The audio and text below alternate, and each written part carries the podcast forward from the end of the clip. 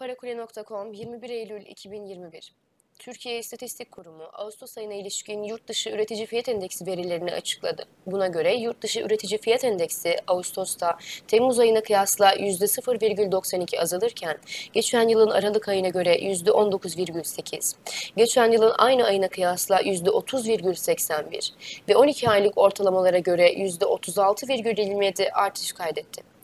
Hazine ve Maliye Bakanlığı 31 Ağustos itibariyle hazine alacaklarına ilişkin verileri açıkladı. Buna göre alacak stoğu içindeki en yüksek payı 9,3 milyar lirayla mahalli idareler oluşturdu. Söz konusu tarihe kadar hazine alacaklarından 2,9 milyar lira tahsil edildi. Rusya Devlet Başkanı Vladimir Putin, ülkesinin bazı batılı ülkelere uyguladığı yaptırımların 31 Aralık 2022'ye kadar uzatılmasını öngören kararnameyi imzaladı. Putin'in imzaladığı kararname ile Rusya, aralarında Amerika Birleşik Devletleri ve Avrupa Birliği'nin de bulunduğu bazı ülkelerin Ukrayna'daki tutumu ve Kırım'ın yasa dışı ilhakı nedeniyle uyguladığı yaptırımlarına karşılık yürürlüğe koyduğu karşı yaptırımları 31 Aralık 2022'ye kadar uzattı.